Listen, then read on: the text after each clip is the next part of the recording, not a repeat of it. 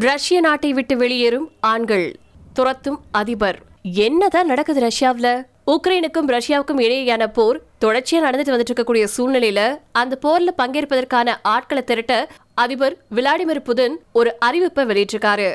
இதனால கடந்த அஞ்சு நாட்கள்ல ரெண்டு லட்சத்தி அறுபதாயிரம் ரஷ்ய ஆண்கள் நாட்டை விட்டு வெளியேறி இருக்கிறதா ரஷ்ய ஊடகம் தெரிவிச்சிருக்கு. உக்ரைன் நாட்டின் பல்வேறு இடங்களை ரஷ்யா கைப்பற்றினாலும் இன்னும் முழுமையா உக்ரைனை ரஷ்யாவால கைப்பற்ற முடியல.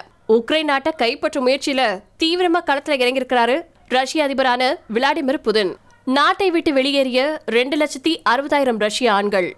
இதுக்கிடையில உக்ரைன் மீதான ரஷ்ய போருக்கு ஆள் திரட்டக்கூடிய செய்திய அதிபர் அறிவிச்சதை அடுத்து அந்த நாட்டுல வாழ்ந்துட்டு இருக்கக்கூடிய ஆண்கள் பல பேரும் அவசர அவசரமா நாட்டை விட்டு வெளியேறி இருக்காங்க கடந்த அஞ்சு நாட்கள்ல ரெண்டு லட்சத்தி அறுபதாயிரம் ரஷ்ய ஆண்கள் நாட்டை விட்டு வெளியேறி இருக்கிறதா ரஷ்ய ஊடகம் தெரிவிச்சிருக்கு.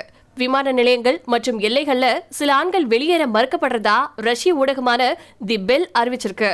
இதுக்கிடையில செப்டம்பர் இருபத்தி ஒன்னு அன்னைக்கு புதினின் அறிவிப்புக்கு அப்புறமா ரஷ்யாவில் குறைஞ்சபட்சம் பதினோரு ஆள் சேர்ப்பு அலுவலகங்கள் தீவிக்கப்பட்டிருக்கிறதா உள்ளூர் ஊடகம் தெரிவிச்சிருக்கு. ரஷ்யாவின் அணி திரட்டல். உக்ரைனிய பாதுகாப்பு அமைச்சகத்தின் புலனாய்வு இயக்குநரகம் நாட்டின் தெற்கு கிராஸ் நோடார் அப்படிங்கிற பிரதேசத்துல இருந்து ராணுவ வயதுடைய ஆண்கள் வெளியேறதை தடுக்க ரஷ்ய காவல்துறை சோதனை சாவடிகளை அமைச்சிருக்கிறதா தெரிய வந்திருக்கு. பைனான்சியல் டைம்ஸ் படி ரஷ்யாவின் புதுசா அணி திரட்டப்பட்டிருக்கக்கூடிய படை வீரர்கள் ஆறு வாரங்களுக்குள்ள முன்வரிசைக்கு அனுப்பப்படுவாங்க அப்படின்னு உக்ரைன் எதிர்பார்க்குது.